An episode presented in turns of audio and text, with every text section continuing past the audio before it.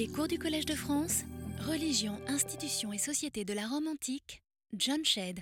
Après avoir consacré une brève parenthèse à la signification de deux termes difficiles à traduire, solemnis et ritus, nous nous sommes arrêtés la dernière fois à la conception du mythe d'après Tite-Live. Nous avons vu que la notion est plus large que les simples histoires impliquant les dieux, ou celles qu'on peut lire euh, dans euh, Hésiode ou dans la poésie euh, grecque, et que la position de l'historien à l'égard de ce type de récit est tout à fait conforme à celle que pouvaient avoir les Romains à l'égard du mythe dans la pratique religieuse quotidienne.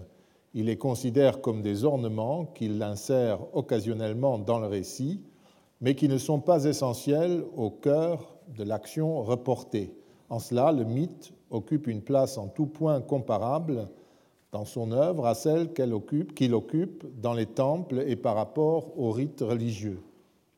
Après cela, nous nous sommes entrés euh, dans l'étude des pratiques religieuses proprement dites, telles que Tite-Live les décrit, en commençant par le sacrifice.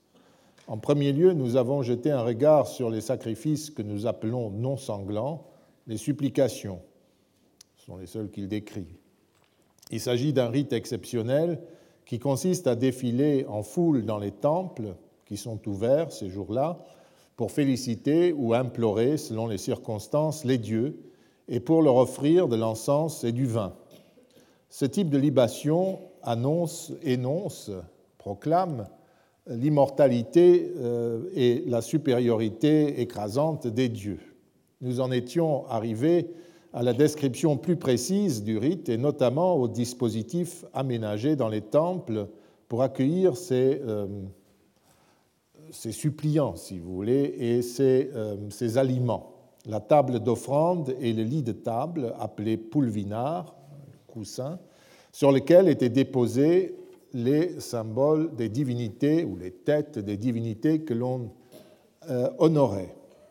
Le pulvinar appartient en fait à un dispositif plus complexe, comme j'ai dit, le lectisterne, littéralement lit dressé, qui pouvait être permanent pendant la majeure partie de l'année et qui d'ailleurs, je l'ai déjà dit à d'autres occasions, euh, deviendra rapidement euh, un équipement euh, presque constant des grands temples et même des temples moyens, en tout cas des temples publics. Par exemple, dans ce passage, vous pouvez voir que le lectisterne était aménagé pendant la plus grande partie de l'année. Ce n'était pas un dispositif pétrifié une fois pour toutes, hein. on l'enlevait, il était temporaire, mais il était dressé la majeure partie de l'année ou bien il était euh, euh, aménagé, bien sûr, en euh, vue d'une cérémonie particulière. Le rite de ces banquets de dieux représentés de façon plus plastique a été célébré, d'après Tite-Live, pour la première fois comme tel en 399 avant notre ère. À la suite d'une épidémie, les livres sibyllins prescrivirent la célébration d'un lectisterne pendant dix jours, huit jours, écrit Tite-Live, les décemvirs chargés des rites apaisèrent Apollon et Latone, sa mère, Diane et Hercule, Mercure et Neptune, en leur dressant trois lits de table aussi somptueux qu'on le pouvait alors. Nous avons des problèmes souvent à comprendre les associations de divinités. Si nous comprenons euh, l'association Apollon-Latone-Diane, la petite famille, euh, Latone avec ses deux enfants, Hercule, Mercure et Neptune, c'est plus difficile de trouver les raisons de leur présence. Et ça, euh, ce sont manifestement les décemvirs qui construisaient cette théologie à chaque fois. Ils ont donc apaisé ces dieux en leur dressant trois lits de table aussi somptueux qu'on euh, le pouvait alors. Donc ils étaient couchés deux par deux sur ces lits. Les particulières célébrèrent aussi cette fête dans la ville entière, les portes des maisons étaient ouvertes et on permettait à tous, sans distinction, le libre usage de tout.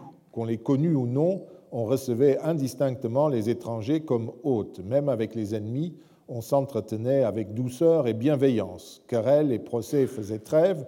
On nota même aux prisonniers leur chaîne pour la circonstance, après quoi on se fit scrupule de remettre au fer les hommes envers lesquels les dieux s'étaient montrés aussi secourables. La coutume qui, était empruntée aux théoxénies grecques mettait en scène de façon très réaliste la visite des dieux venus assister en groupe à un grand banquet sacrificiel que les humains organisent avec eux, comme avec leurs concitoyens et même les étrangers de passage. Toute la ville est en banquet. L'association des six dieux, comme je l'ai dit, est propre aux Romains et le rite s'implanta dans la suite à Rome, même, je le répète, si nous ignorons souvent quel dieu y participait et quand nous le savons pourquoi telle ou telle association a lieu. C'était souvent la divinité titulaire du temple, plus simplement, qui avait ce lectisterne. Je vous montre encore un autre passage qui vous montre comment ces divinités étaient associées deux par deux sur un poulvinard, sur un lit de table. Euh, et euh, ce que vous pouvez voir ici, euh, il y a une certaine logique qu'on peut voir. Il y a Jupiter et Junon, on voit très bien pourquoi. Neptune et Minerve quand on est helléniste, parce qu'Athéna et Poséidon ont en Attique de vieilles relations qui n'étaient pas toujours amicales. Mars et Vénus, là on est plutôt du côté des ancêtres des Romains, ou du côté mythologique si vous voulez. Est-ce cela? Nous ne pouvons le dire. Apollon et Diane, frères et sœurs. Vulcain et Vesta, le feu destructeur, le feu du foyer. Mercure et Cérès, là, on est de nouveau plus, euh, plus loin, si vous voulez. Le plus solennel, en tout cas, et imposant de ces lectisternes, de ces banquets de Dieu, qui était sans doute aussi le plus ancien et qui montre que les Romains pratiquaient ces grands banquets plastiques, très visibles et moins abstraits que le fumet qui, s'élevait sur l'autel depuis bien longtemps, est celui qu'on appelle l'Epulum Iovis, le banquet de Jupiter. Il avait lieu au Capitole, bien sûr, en son temple, en conclusion des Jeux romains le 13 septembre. Tite-Live le décrit à propos d'un épisode fameux qui s'était déroulé pendant ce banquet et qui concernait deux ennemis, Scipion l'Africain et Tibère Gracchus, le père des Gracques. C'est toujours à cause de ces anecdotes que nous apprenons quelques petits détails sur les rites les rites qui étaient d'une banalité parfaite, n'est-ce pas, pour eux, pas pour nous, et dont ils ne parlent pas. Quand, je dis que euh, l'archevêque de Paris a célébré une messe, je ne dis pas, et cette messe avait une communion euh, auquel on, prit part de telle manière, monsieur un tel, monsieur un tel. Je dis simplement euh, cela si jamais il y a eu un incident ou un événement remarquable le président d'un pays en visite ou le président de la République qui, fait la communion ou celui qui communie tombe foudroyé mort. Là, on en parle, mais malheureusement, normalement, on ne parle pas de ces détails dont euh, nous, en tout cas moi, nous sommes extrêmement friands. Pas les morts des communiants, mais euh, le, les rites qui se déroulent. En tout cas, ce jour-là, le 13 septembre, euh, le Sénat dînait au Capitole et euh, les sénateurs se levèrent et demandèrent unanimement à l'Africain de fiancer sa fille à Gracchus pendant ce repas, pour qu'on en finisse avec l'hostilité entre ces deux grands hommes. Après avoir pris en plein milieu de la fête publique traditionnelle l'engagement, conformément à la coutume ritée, Scipion euh, rentra chez lui et annonça à sa femme Emilia qui venait de fiancer sa fille cadette. Il s'agissait de la fameuse Cornélie, l'intellectuelle mère des Gracques. Je ne résiste pas au plaisir de vous lire la suite, car Tite-Live continue. Susceptible comme le sont toutes les femmes, Emilia déclara qu'il aurait fallu demander l'avis de sa mère, sauf s'il s'agissait de Tiberius Gracchus. Tout est donc bien qui finit bien, et Scipion l'Africain échappa ce jour-là finalement à la scène de ménage qui se profilait. Mais ce qui nous importe, c'est le contexte de ces fiançailles entre Cornélie et le père des Gracques. On comprend que le banquet en question est celui de l'Epulum Iovis, célébré lors de la fête annuelle, qualifiée d'ailleurs de solemne publicum par l'historien. C'est au cours de ce moment de convivialité cordiale que l'esprit du lectisterne, quand dieux et hommes partagent le repas, exerce son influence sur les deux ennemis et se traduit par une alliance familiale. Si nous avions le moindre doute sur cette lecture, il suffit de regarder les lignes que Aulus Gellius et Valère Maxime consacrent à l'anecdote. Donc pendant ce banquet, des attributs de Jupiter, Junon et Minerve étaient installés sur un lit de table ou sur des chaises pour les déesses. Je mentionne les trois divinités, ce que le titre même de la festivité ne nous dit pas. On a l'impression qu'il y a Jupiter, mais dans d'autres cas, on sait qu'on a quelques indices qui montrent qu'elles étaient toutes les trois, trois divinités. Et une fois que l'offrande de la fraissure de la victime ou des victimes avait eu lieu devant l'autel et que le déploiement des nourritures supplémentaires sur les tables des dieux avait été fait, les sénateurs se couchaient et prenaient aussi leur part de ce banquet. Or, il se trouva que les deux ennemis se trouvèrent placés côte à côte sur le même lit de table. Donc il y a eu un petit complot des sénateurs pour euh, occuper tout et pour les forcer à se mettre côte à côte comme le précise euh, Aulus Gellius dans les Nuits attiques. Et sous le regard des dieux immortels, qui en quelque sorte joignirent leurs mains en signe d'échange de bonne foi et d'alliance, eh bien, les deux hommes devinrent immédiatement des amis et des parents. Vous noterez en passant pour notre enquête sur le solemnis que tout cela se passa, d'après Gellius, solemnidie, auquel Iovis Epulum libatur, le jour annuel où le banquet de Jupiter était offert. Revenons au rite sacrificiel et euh, après avoir vu quelques indications sur les banquets, mais euh, je vous dis, on n'en parle pas beaucoup, et voyons ce que tite nous apprend d'autre sur celui-ci. Première question, qui sacrifie? Vous vous rappelez que nous avons parlé il y a deux ans sur cette question euh, où, euh, d'après certains, finalement, les rites romains, rites publics notamment au Capitole, étaient ouverts à qui voulait et que euh, ce n'était pas du tout une religion ethnique ou civique qui se définissait ainsi, mais que c'était une imagination des historiens modernes. En fait, si vous regardez de près les textes, vous ne trouverez rien de tel. Je suis limité par le sujet à titre livre, mais je peux vous citer deux textes qui sont assez clairs, au moins un, qui vous montrent qu'aucun étranger ne peut sacrifier ni même déposer des offrandes aux dieux publics romains sans en avoir obtenu l'autorisation expresse. Plusieurs exemples l'attestent. Il s'agit de l'époque de la victoire remportée sur le roi de Macédoine Persée en 168 avant notre ère, lorsque divers rois étrangers souhaitent rester attestés de l'amitié qu'ils portaient à Rome et remercier ses dieux pour la victoire.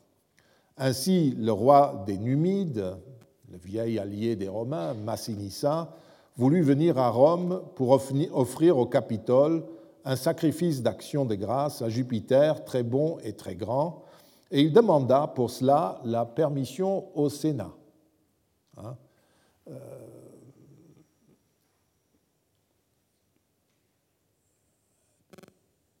ut ei permitatur, qu'on lui permette. Donc un roi, un chef d'État, demande de l'autorisation de sacrifier pour les Romains et leur victoire au Capitole. S'il avait pu entrer comme dans un moulin au Capitole, il serait venu et il aurait sacrifié, hein, et puis il serait allé saluer le Sénat. Ce dernier lui épargna le voyage, puisqu'il était âgé, et répondit qu'il suffirait de l'offrir dans ses pénates, c'est-à-dire chez lui, et euh, que son fils offre un sacrifice à sa place à Rome. Tel quel, le droit de sacrifier euh, ne paraît pas être soumis à l'autorisation du Sénat. En tout cas, notre texte passe sur l'autorisation qui est évidemment euh, immédiatement accordée. Mais il suffit de lire le texte concernant la demande de Prusias, le, roi de, Bithynie, qui vint à Rome pour rendre hommage au dieu tutélaire de la ville de Rome, au Sénat et au peuple de Rome. On l'envoya au Sénat où le roi demanda qui lui fut permis en immolant dix victimes adultes à Rome et au Capitole et une à Préneste dans le temple de la fortune pour s'acquitter du vœu qu'il avait formulé pour la victoire du peuple romain. Nous apprenons donc que Prusias affirme même avoir formulé des vœux pour la victoire romaine. En fait, il était un peu plus euh, moins droit et euh, il avait longtemps navigué dans des eaux troubles parce qu'il pensait que Persée allait battre les Romains. Mais là, il est rallié, il est heureux, il vient, il dit qu'il a même fait un vœu pour leur victoire. Le Sénat acquiesça et décida hein, euh, euh, que, que le trésor public fournirait au roi, comme aux magistrats romains, les victimes et les autres choses relatives au sacrifice qu'il voulait, soit à Rome, soit à Préneste. Donc le roi est reçu en hôte et en allié. Il reçoit bien sûr l'autorisation euh, de sacrifier, mais il faut qu'il la demande. Et il est en outre traité comme un magistrat romain, comme un chef euh, de peuple allié. Avec l'autorisation d'offrir ses sacrifices, il reçoit tout ce qu'il faut pour sacrifier, ce qui est aussi une façon pour les Romains de contrôler entièrement euh, ces sacrifices. Nous aimerions bien savoir ce qu'étaient toutes les choses relatives aux sacrifices. J'imagine qu'il s'agit du vin, de l'encens, des victimes et des appariteurs qui servent lors des sacrifices publics. Peut-être aussi les joueurs de, flûte. Bref, tout, tout l'appareil rituel est là. Mais comme toujours, Tite-Livre passe sur ces banalités. Voyons en revanche ce que Tite-Livre nous apprend euh, d'autres euh, sur les sacrifices. D'abord, les temps du sacrifice. Quand est-ce qu'on sacrifie? On constate que d'une manière générale, les divers actes préliminaires au sacrifice, oui, quand et comment euh, cela se fait Quelle est la succession chronologique des actes? Après les différents actes préliminaires au sacrifice, le choix des victimes, la procession sacrificielle, la libation hum, préliminaire, sont pratiquement passés sous silence.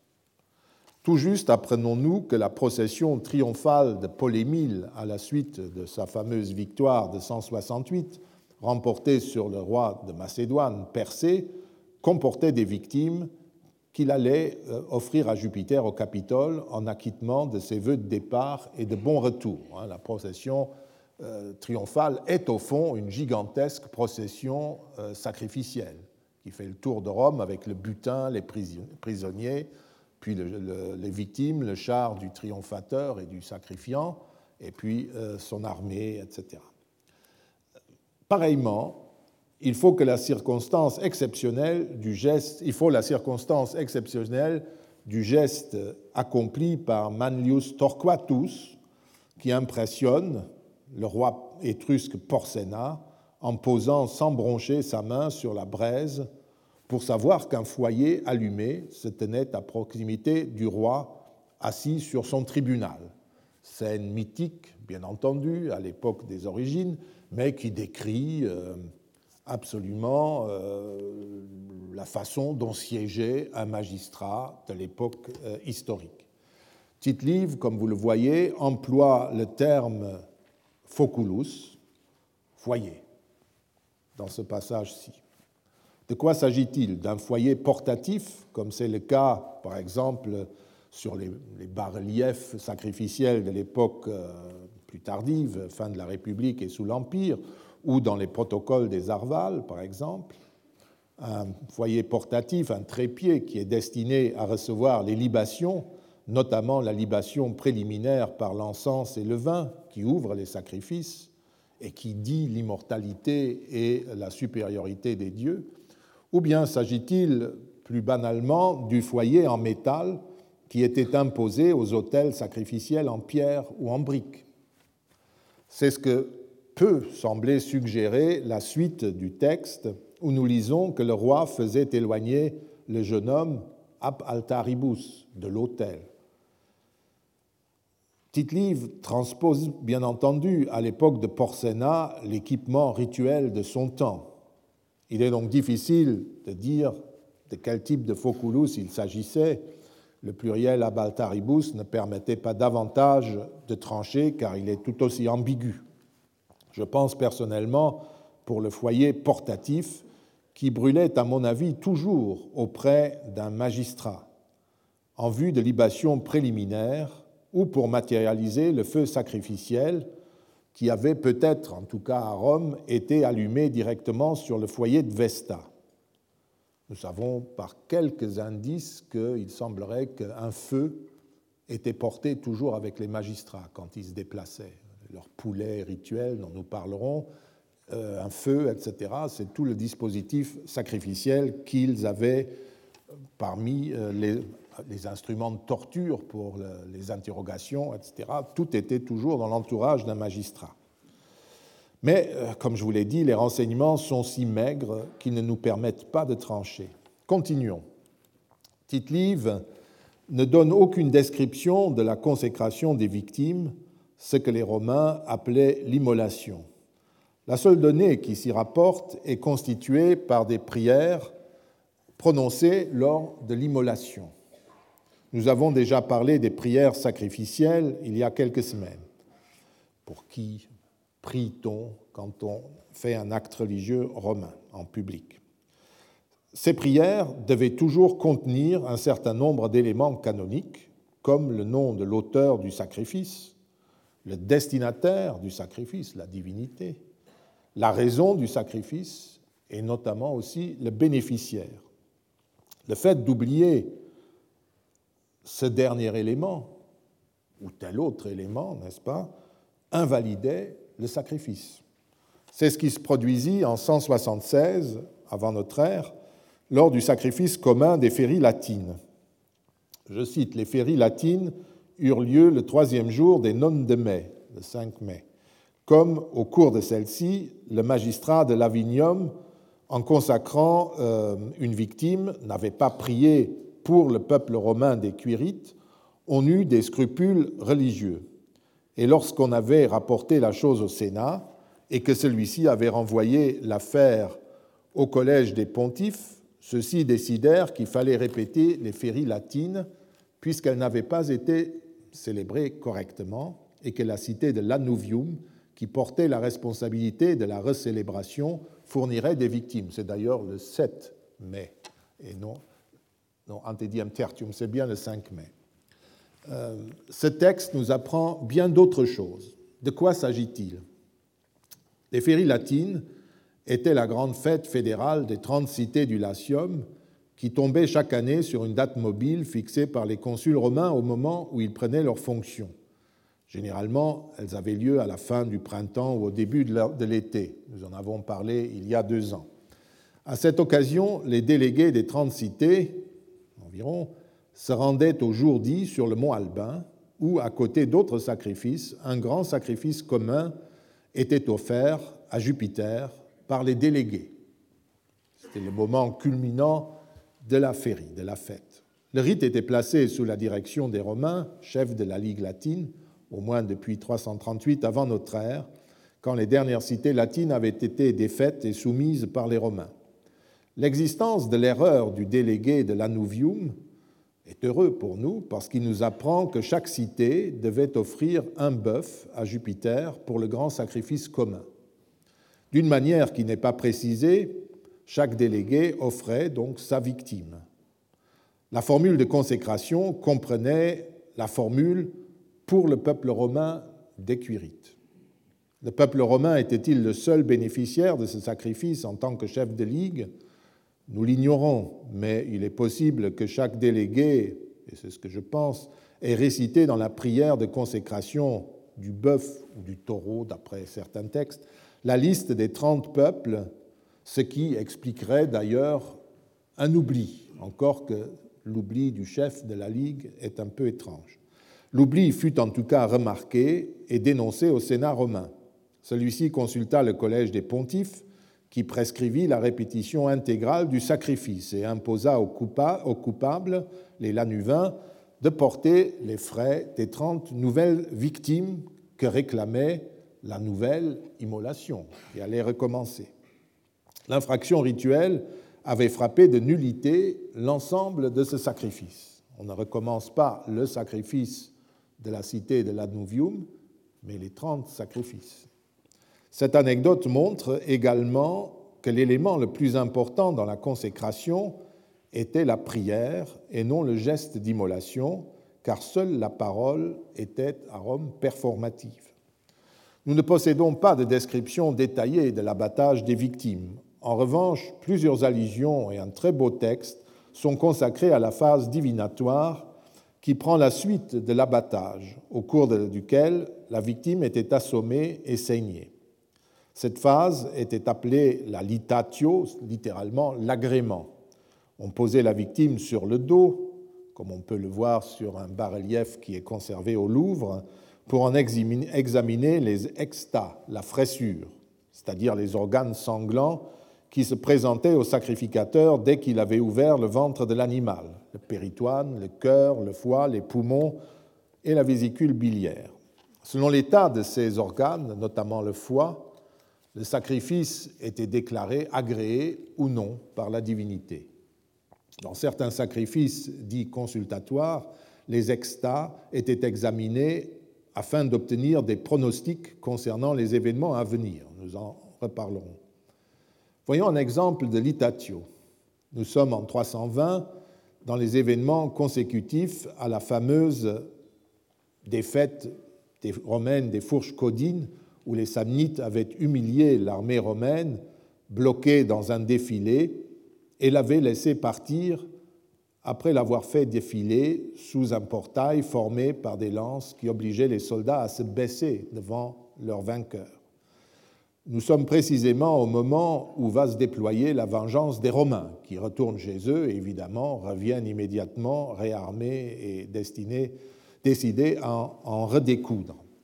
Les Tarentins, qui essayent de jouer les médiateurs entre les Romains et les Samnites, envoient au consul romain des messagers pour obtenir leur réponse à leur demande de renoncer au combat et à la guerre. Ils trouvent les consuls en train d'effectuer les préparatifs religieux et humains préliminaires à l'action militaire. Et le consul Papirius leur répond Les auspices sont favorables, Tarentin. Le gardien des poulets le fait savoir. Les sacrifices ont par ailleurs donné un agrément excellent. C'est donc à l'appel des dieux, vous le voyez, que nous partons faire la guerre. Le consul avait accompli deux actes religieux, comme l'écrit tite Il avait d'abord pris les auspices avec les poulets. Nous reparlerons de divination plus tard.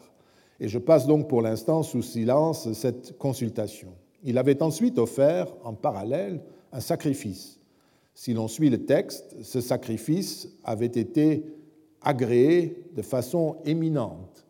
Euh, litatum est egregie. Il a, été agréé de façon extraordinaire, éminente. Ce qui signifie qu'aucun des organes examinés n'avait présenté le moindre problème et sans doute que l'agrément avait été obtenu dès la première victime. Il faut savoir que dans le cas contraire, les consuls consultaient éventuellement des aruspices et en tout cas temporisaient et répétaient éventuellement les sacrifices usque atlitationem jusqu'à l'agrément. Ainsi, lors des combats menés contre les Herniques, un autre peuple du Latium en 362 avant notre ère, le dictateur romain fut pendant un moment empêché de combattre parce qu'il n'obtenait pas la litatio, et ce n'est qu'à midi qu'il put enfin donner l'ordre d'attaquer. D'à peu près 4-5 heures du matin jusqu'à midi, ça fait une longue attente sur un champ de bataille, alors qu'il euh, veut absolument en découdre avant que la nuit, la nuit ne tombe. Une très belle description de la litatio est faite lors des rites marquant le début de l'année et l'entrée en fonction des consuls de l'année 176 avant notre ère les consuls Gnaeus Cornelius Scipion Hispalus et Quintus Petilius Spurinus. Le jour où les consuls, écrit tite Gnaeus Cornelius et Quintus Petilius entrèrent en charge, alors que chacun d'eux immola, suivant l'hommage, un bœuf à Jupiter, le foie de la victime que sacrifiait Quintus Petilius se trouva sans tête, protubérance du foie. Il en fit rapport au Sénat qui lui ordonna d'immoler un nouveau bœuf jusqu'à ce que l'agrément fût obtenu. Arrêtons-nous là pour l'instant. Ce texte est très riche et nous en commenterons euh, plus tard d'autres aspects. Retenons pour le présent que lorsque les, lorsque les deux magistrats sacrifient pour la même raison, ils sacrifient chacun une victime. Ici, ils sacrifient pour le salut du peuple romain et de la République du peuple romain. Ils acquittent les vœux formulés l'année précédente. Ce n'est pas une victime ou deux victimes qui sont offertes ensemble par les deux magistrats, mais ils offrent séparément, chacun séparément, une victime. Hmm, ça fait deux. Euh, il ne faut jamais d'ambiguïté. Hmm, un sacrificateur, enfin un sacrifiant, une victime, etc. On ne, mélange pas les choses, comme euh, aux féries latines. Euh, ce détail, justement, nous permet de conforter l'interprétation donnée du sacrifice raté lors des féeries latines de la même année que nous venons de lire. Une erreur, on recommence tout, mais chacun euh, fait euh, comme ici, singulis pubis, chacun avec euh, un bœuf. Ce sont des petits détails qui sont très importants. L'affaire ne s'arrête d'ailleurs pas là, puisque pendant que le Sénat s'occupait d'autre chose et que Petilius fit sacrifier à nouveau pour obtenir la litatio, euh, Gnaeus Cornelius fut appelé par un appariteur à l'extérieur du temple où le Sénat était réuni. C'est lui qui débattait avec le Sénat pendant ce temps. Il sortit et rentra peu de temps après, le visage concerné. Il annonça au père conscrit que le foie d'un bœuf de 600 livres qu'il avait immolé s'était dissous. Ajoutant peu de crédit au rapport du victimaire, il avait lui-même fait verser l'eau de la marmite dans laquelle on cuisait la fraissure, les extas, et avait vu que tout le reste de la fraissure était resté entier, tandis que le foie s'était consumé en une inénarrable pourriture. Nous apprenons plusieurs choses. Il y a d'abord le fait même. Si le sacrifiant a reçu à première vue l'agrément au moment de l'inspection des extas, juste après l'abattage de l'animal, il peut toujours se produire un événement imprévu, un prodige, dit Cornelius au sénateur, euh, qui remet en cause la litatio. Il y a ensuite l'éclairage qui est porté sur la cuisine du sacrifice. On voit que le consul est assisté par un de ses appariteurs, un viator, un messager, et auprès de la victime par un victimarius, un victimaire, c'est-à-dire un, boucher sacrificiel. Ce dernier abat l'animal et le manipule et procède également au prélèvement et à la cuisson des extas. Ceux-ci, en effet, ne sont pas jetés crus dans le feu de l'autel, mais sont préalablement cuits dans une hola, un terme qui partage la même racine que l'oule du midi de la France, marmite. Vous n'avez qu'à lire ce que Paul Diacre écrit quand il appelle ce type de fraissure aulikokia exta, les exta cuits en marmite. Euh, il y a aussi euh, le dernier fait qui est intéressant dans ce passage, euh, c'est la manière dont Gnaeus Cornelius exprime son scepticisme à l'égard du prodige. Il ne se fie pas au victimaire qui est terrifié, mais ce qu'il fait, c'est de, l'accuser, en, gros, d'exagérer. et il veut voir lui-même. Il doute donc des signes. Rappelez-vous ce que nous avions dit la dernière fois à propos euh, des, critiques que Tite-Live fait des signes excessifs annoncés de ci, de là. Nous sommes exactement dans ce contexte. L'affaire continue.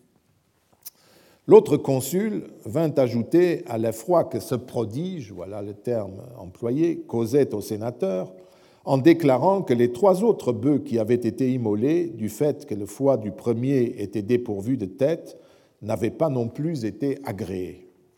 Le Sénat lui ordonna de continuer à immoler les victimes adultes jusqu'à l'agrément, usque ad litatione. On dit que pour tous les autres dieux, on obtint l'agrément, mais que Pétilius ne réussit pas à l'avoir pour Salus. Il apparaît que pendant ce temps, Pétilius avait de son côté sacrifié trois autres bœufs sans jamais pouvoir euh, obtenir l'agrément. Il reçut l'ordre de persister. Nous apprenons enfin une dernière chose euh, importante sur les rites. Jusqu'à présent, ces rites du début des sacrifices votifs du début de l'année. Jusqu'à présent, tite a parlé pratiquement de bœufs pour chacun des deux consuls.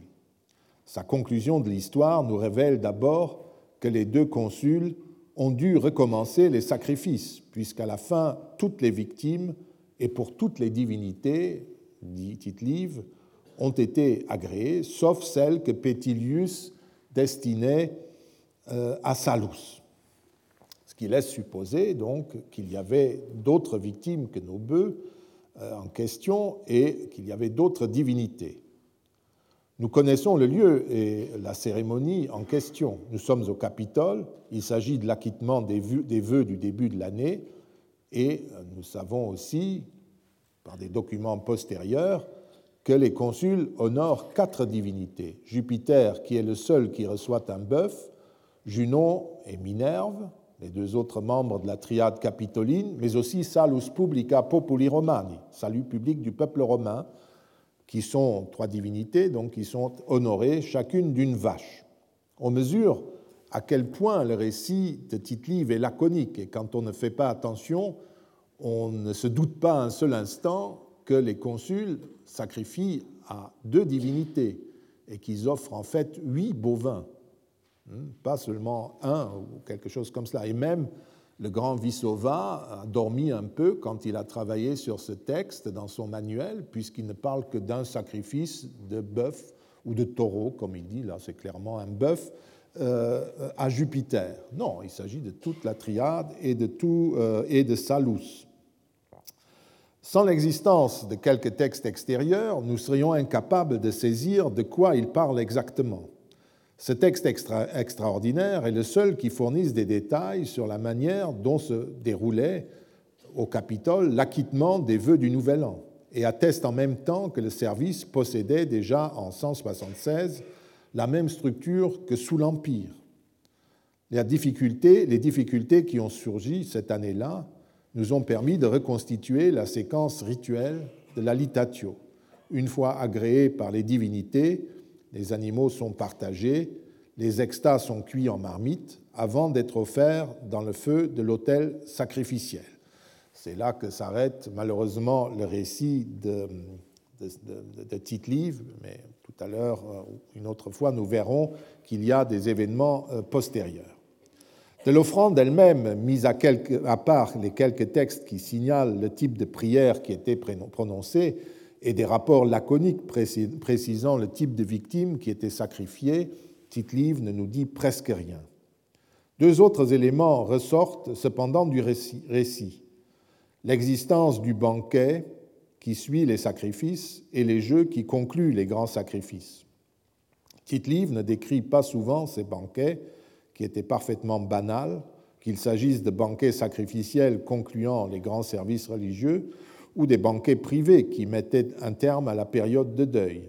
S'il les évoque, c'est parce qu'il y a eu un incident ou parce qu'il présentait une caractéristique particulière, par exemple des banquets de fin de deuil qui étaient extrêmement euh, luxueux.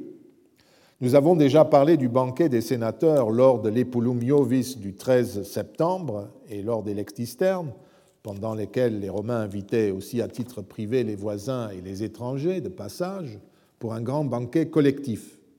L'autre occasion qui conduit à, à mentionner le banquet sont à nouveau ce que Tite-Live rapporte sur les féries latines. Ces rites de l'antique Ligue latine avaient une grande importance dans le fonctionnement institutionnel des Romains, comme nous le verrons aussi. Aussi tout incident et toute infraction rituelle annulait-il la cérémonie? Nous avons déjà évoqué l'annulation due à un oubli dans la formule de consécration d'une victime. Tite-Live rappelle également deux recélébrations de la fête, des instaurations, comme disaient les Romains, qui se réfèrent au banquet sacrificiel cette fois-ci. Dans les deux cas, les délégués de l'une des cités latines n'avaient pas reçu leur portion de viande, caro ou carnis, euh, comme dans le deuxième exemple. Deux exemples qui soulignent aussi le fait qu'un sacrifice n'est valable que s'il implique la convivialité. Il doit être suivi d'un partage et euh, sans doute d'un banquet des sacrifiants, auquel il n'est pas question de se soustraire. Or, il y avait beaucoup d'ayants droit aux féries latines, 30 délégués, et beaucoup de ces cités n'existaient pratiquement plus, de sorte que les personnes qui étaient chargées de les représenter sur le mont Albin pouvaient oublier, voire disparaître sans qu'on s'en aperçoive, ou même ils pouvaient arriver simplement en retard. Ardé et Lavinium étaient ainsi des lieux de mémoire avec des sanctuaires dont certains étaient toujours fréquentés par les Romains, comme par exemple celui de Lavinium. Mais nous ignorons si en 190, il existait des prêtres locaux ou des délégués locaux, si tout fonctionnait encore bien, ou s'il existait déjà des prêtres romains comme les Laurentes Lavinates de Lavinium, que nous avons déjà mentionnés, qui pouvaient représenter la cité éteinte dans ces rites collectifs.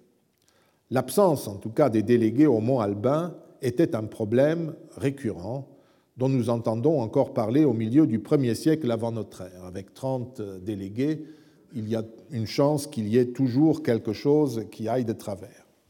Quoi qu'il en soit, le manquement au règlement sacrificiel était assez important pour annuler l'acte accompli par les autres sacrifiants. Un rite religieux comme le sacrifice était un acte collectif, en ce sens que tous les membres de la collectivité ou tous les délégués affectés à un rite devaient obligatoirement y participer, prononcer leur formule et recevoir à la fin leur portion de viande sacrifiée. Autrement, le rite était nul et il fallait tout recommencer. Nous, disposons d'un autre exemple qui tourne autour des questions de banquet. Il s'agit d'autre chose. Nous le trouvons dans un petit mythe étiologique portant sur les rites qui se déroulaient auprès du grand hôtel d'Hercule. Ces rites étaient particuliers et un lecteur de titre-livre devait s'en rendre compte. Lisons le partage. Nous sommes, le passage. Nous sommes avant, c'est un partage aussi, nous sommes avant la fondation de Rome, au moment où Hercule, visitant le site de Rome, débarrassa les premiers habitants du géant Cacus et fut reconnu par les Romains, ou les Arcadiens plutôt. Il accepta qu'on lui institue un hôtel et un culte. C'est alors, pour la première fois, raconte l'historien, qu'on offrit un sacrifice à Hercule, en choisissant une bête remarquable dans son troupeau. On fit appel pour la cérémonie et le festin qui devait la conclure aux Potiti et aux Pinari, deux familles qui étaient alors considérées comme les plus illustres parmi celles qui habitaient en ces lieux. Le hasard fit que les Potiti arrivèrent à temps et qu'on leur servit la fraissure, alors que les Pinari arrivèrent alors qu'elles avaient déjà été consommées et ne reçurent donc que le reste du repas. De là naquit la coutume, qui dura aussi longtemps qu'il y eut des pinaries, qui leur interdisait d'avoir part à la fraissure de ce sacrifice annuel. Manifestement, l'auteur décrit une vieille coutume propre à cet hôtel et dont on ignore si elle existait encore de son temps, quand le prêteur urbain avait désormais la responsabilité du sacrifice au grand hôtel. Toujours est-il que le mythe qui explique l'origine de la coutume joue avec deux noms de famille celui des Potiti, euh, dont le nom dérive de, dérivé de potiri, signifie quelque chose comme ceux qui se sont emparés des extas, c'est-à-dire les ont mangés, ou bien ceux qui ont l'autorité sur le sacrifice, et le nom des pinari, de l'autre côté, ceux qui jeûnent, ceux qui euh, ont envie de manger. Hein. Étymologie latine pour les, les uns, étymologie euh, d'origine grecque pour les autres. C'est ainsi que fonctionne l'étymologie antique. Les uns, donc, désormais offrent le sacrifice et mangent la fraissure, les autres leur servent d'appariteur. Voilà pour le mythe. Mais le texte est bien sûr beaucoup plus important encore. Ceux qui connaissent un peu la religion romaine seront peut-être surpris que les potiti mange non pas la première part ou toute la viande, etc., mais mange des extases, c'est-à-dire la fraissure, les pinaris, le reste du banquet, ketera daps.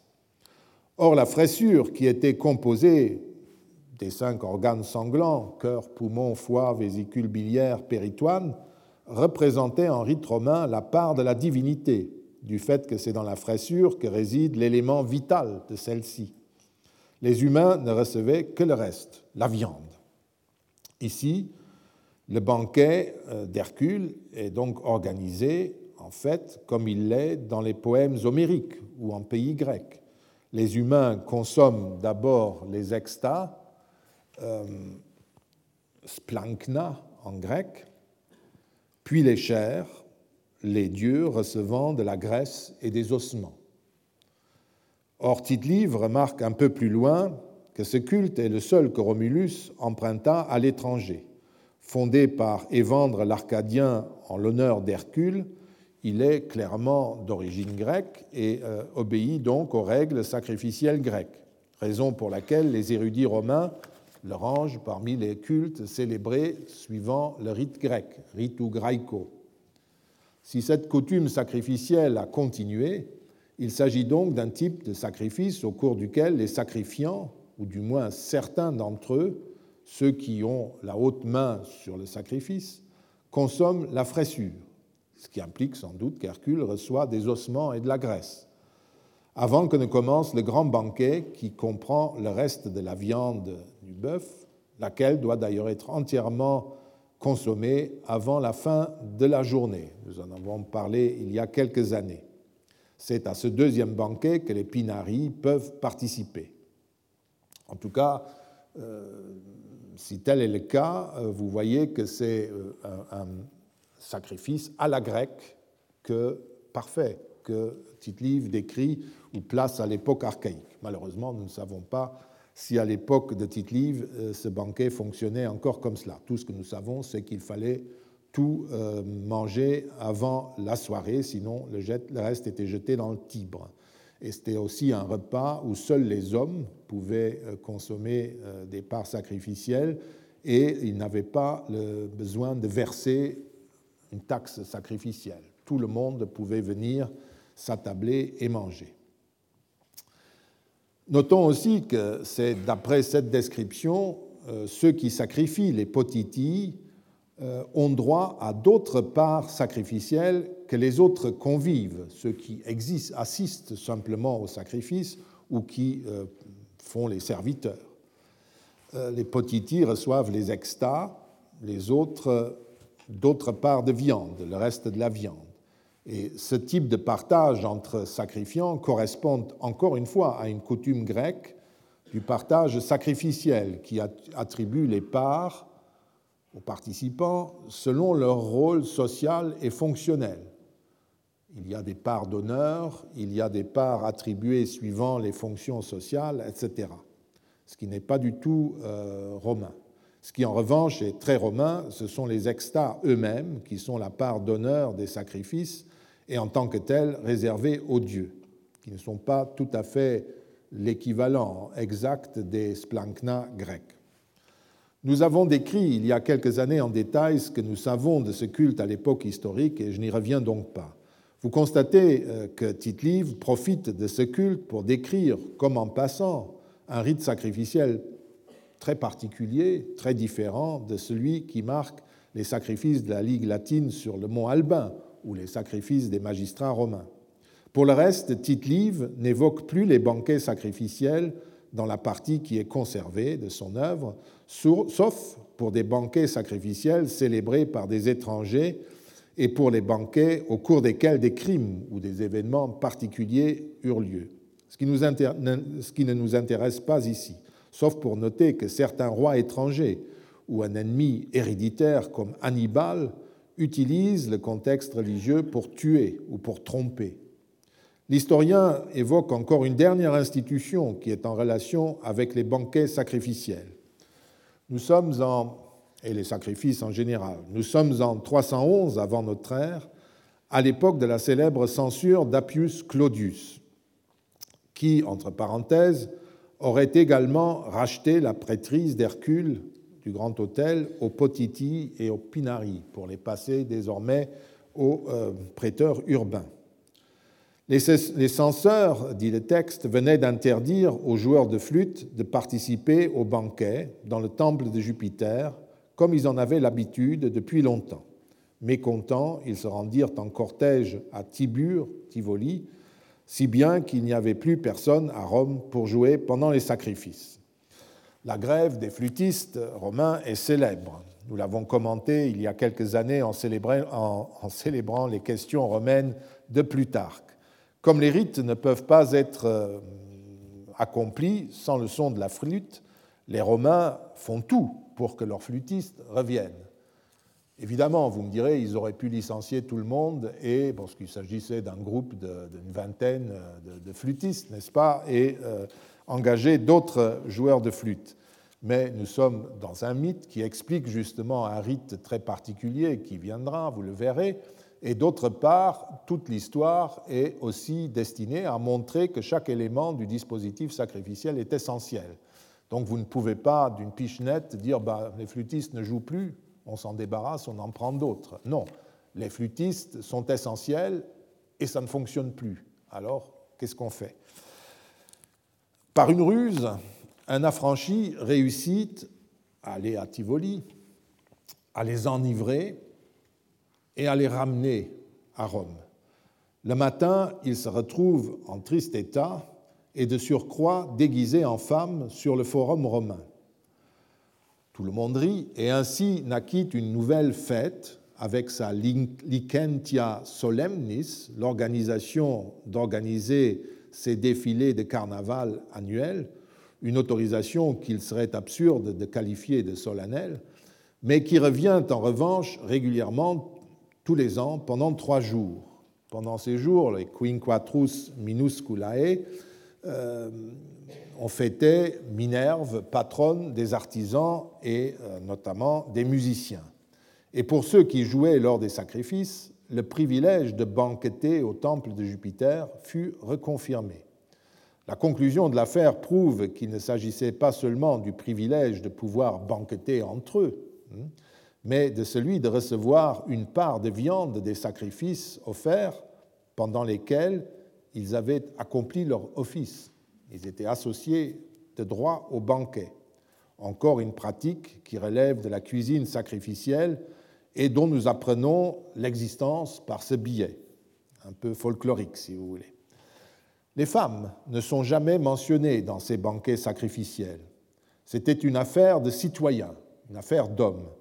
Elles participent aux supplications, aux lectisternes et fêtent leur propre culte notamment le culte du deuil de Cérès, introduit au cours du IIIe siècle, pendant la période pour laquelle nous ne possédons malheureusement pas le texte de Tite-Live, ce qui nous prive vraisemblablement d'une description développée de cette fête.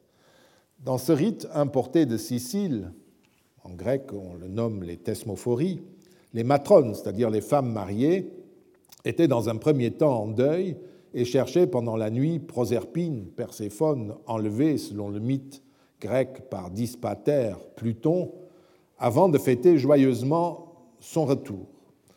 Or, en 216 après notre ère, après le désastre de la bataille de Cannes en Apulie, où étaient tombés de très nombreux Romains, il se trouva que les matrones en deuil étaient si nombreuses qu'il était impossible de célébrer le service religieux annuel consacré à Cérès, le fameux deuil de Cérès et le retour de Proserpine, au point que le Sénat limita le deuil privé à 30 jours au lieu de l'année coutumière. Ce décret visait à assurer la continuité des rites publics et privés, dans la mesure où une personne en deuil ne pouvait pas célébrer un rite de la vie religieuse ordinaire. Elle se trouvait pendant la période du deuil sous l'emprise de la mort et ne pouvait donc pas approcher les autels des dieux d'en haut, même dans un rite particulier comme euh, le deuil de Cérès. Un autre passage de Tite-Live évoque des rites matronaux propres, la fête de Bonadea, qui était célébrée par les matrones et les vierges vestales dans la demeure de l'épouse du consul qui était en exercice. Malheureusement, le texte de Tite-Live est perdu, mais un résumé nous le situe dans le livre 103. L'historien y racontait l'une des nombreuses affaires de Publius Claudius qui eut lieu en 62 avant notre ère le fameux agitateur, avait profité de la coutume qui interdisait aux hommes d'être présents dans la demeure privée où était célébré le sacrifice à Bonadea. Il s'était déguisé en joueuse de lyre et avait tenté de rejoindre l'épouse du grand pontife César, qui participait évidemment euh, la, au rite.